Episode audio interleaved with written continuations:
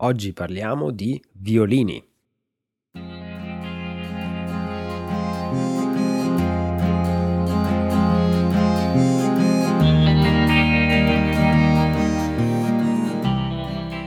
Ciao e benvenuti a Oggi parliamo, il podcast per gli studenti di italiano. Come va? Come stai? Spero tutto bene. Io sono un po' raffreddato, per cui la mia voce sarà un po' diversa dal solito. Comunque, ti ricordo che se vuoi supportare il mio lavoro, puoi farmi una donazione su PayPal oppure puoi diventare un mio patron e leggere le trascrizioni degli episodi. Inoltre, se vuoi praticare l'italiano con amici e amiche, puoi venire sul mio server Discord. Infine, puoi imparare il lessico italiano sulla mia pagina Instagram. La prima parola di oggi è liutaio, un nome. Il liutaio è la persona che crea, che produce, eh, che fabbrica un tipo di strumenti musicali. Esistono molti strumenti musicali e il liutaio produce quelli a corda, come per esempio la chitarra, il liuto e il violino. Il liutaio è un artigiano, produce questi strumenti manualmente, con le mani, per cui normalmente la qualità è molto alta e anche i prezzi sono molto alti. La seconda parola di oggi è legno, un nome. Il legno è la materia prima ottenuta dai tronchi degli alberi. Normalmente viene utilizzato per dei lavori di falegnameria. Il falegname utilizza il legno per costruire dei tavoli, delle sedie, delle librerie. Pinocchio era un burattino di legno. La terza parola di oggi è allievo, un nome o aggettivo. Allievo è una parola che ha un significato simile a quello di studente, ma non uguale. Io per esempio non ho allievi, ma studenti. Che differenza c'è?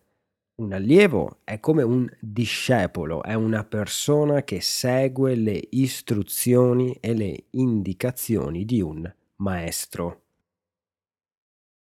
Per esempio, Leonardo aveva degli allievi, perché Leonardo era un genio, era considerato un maestro e per questo aveva degli allievi che imparavano con lui e da lui. Allievo ha altri significati, ma oggi vediamo questo significato in particolare, quindi allievo come discepolo. Se sei un insegnante, un professore e dici di avere degli allievi, potresti sembrare un po' arrogante, poi dipende naturalmente dalla situazione. Tra il XVI e il XVIII secolo, quindi dal 1500 al 1700, il violino diventa sempre più popolare. E se uno strumento, se un prodotto in generale diventa popolare, anche la domanda per quello strumento aumenta. Un luogo fondamentale, un luogo importantissimo nella storia del violino, nella storia dello sviluppo del violino, è la città di Cremona. Oggi la città di Cremona è la città del violino, la città dei liutai e degli artigiani che costruiscono violini. Il primo grande liutaio di Cremona è Andrea Amati e secondo alcuni storici della musica è lui ad avere standardizzato la forma del violino. Tutti i liutai successivi avrebbero perfezionato il violino, avrebbero portato delle piccole modifiche, ma la forma generale del violino è stata data da Andrea Amati. Però non è Andrea Amati il liutaio più conosciuto, bensì un suo allievo, Antonio Stradivari. Stradivari era appunto uno studente, un allievo di Andrea Amati. Stradivari ha lavorato per quasi 70 anni e ha introdotto alcune modifiche, ha migliorato il suono e la forma del violino fino a renderlo perfetto. Secondo alcuni, infatti, i violini di Stradivari sarebbero i migliori mai creati. Siccome Stradivari ha lavorato per molti anni, cosa molto strana per un italiano, ha prodotto molti violini. Oggi qualche studioso parla di 600 o 700 violini ancora esistenti oggi, prodotti da Stradivari. Molti violinisti, molti virtuosi hanno posseduto, possiedono o vorrebbero possedere uno Stradivari. Ma perché? Cosa c'è di speciale in questi strumenti? Qualcuno parla di un suono estremamente profondo, dolce e complesso questi violini avrebbero una voce propria, una voce riconoscibile, un'anima. Ma sono solo opinioni o c'è qualcosa di scientifico, di oggettivo? Stiamo parlando di un mito o questi strumenti hanno veramente qualcosa di differente dagli altri? è difficile dare una risposta univoca.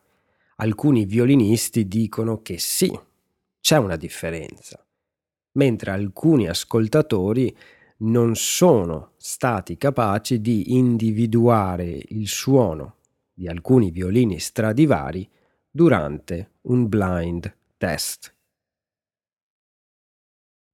Forse potremmo dare una spiegazione sociologica, visto che questi violini sono stati prodotti da una figura leggendaria come Stradivari e sono stati suonati dai migliori violinisti della storia, forse un violinista oggi, suonando questi violini, si sente parte di una lunga e gloriosa tradizione. E ci sono ancora altre domande. Se accettiamo l'idea che questi violini siano eccezionali, perché sono eccezionali? Cosa li rende eccezionali? Un tipo di legno? Un tipo di metodo artigianale? Qual è il segreto dietro a questi violini. Ci sono stati dei tentativi. Qualche studioso ha cercato di analizzare scientificamente i materiali e le metodologie di costruzione. Ma anche in questo caso abbiamo diverse opinioni. Qualcuno parla di un legno estremamente denso a causa di una mini glaciazione avvenuta nel 1600. Qualcun altro parla di una pittura misteriosa utilizzata da Stradivari. Qualcun altro ancora ha trovato una grande quantità di microorganismi presenti nel legno di questi violini. Che mistero, che mistero. Va bene, rivediamo le parole in contesto. Stradivari era un liutaio, ovvero un artigiano che costruiva degli strumenti a corda, soprattutto violini. Stradivari era l'allievo di Andrea Amati, un altro liutaio che secondo alcuni studiosi ha standardizzato la forma del violino. Infine, forse l'eccezionalità, la grandiosità dei violini di Stradivari è dovuta a dei particolari tipi di legno o a dei microorganismi presenti nel legno utilizzato.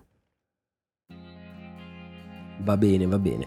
Episodio interessante. Ti ricordo di venire sul server Discord. Proprio oggi abbiamo fatto una chiamata, una chiacchierata con alcuni studenti, con alcuni ascoltatori e amici. Noi comunque ci sentiamo giovedì prossimo. Ciao!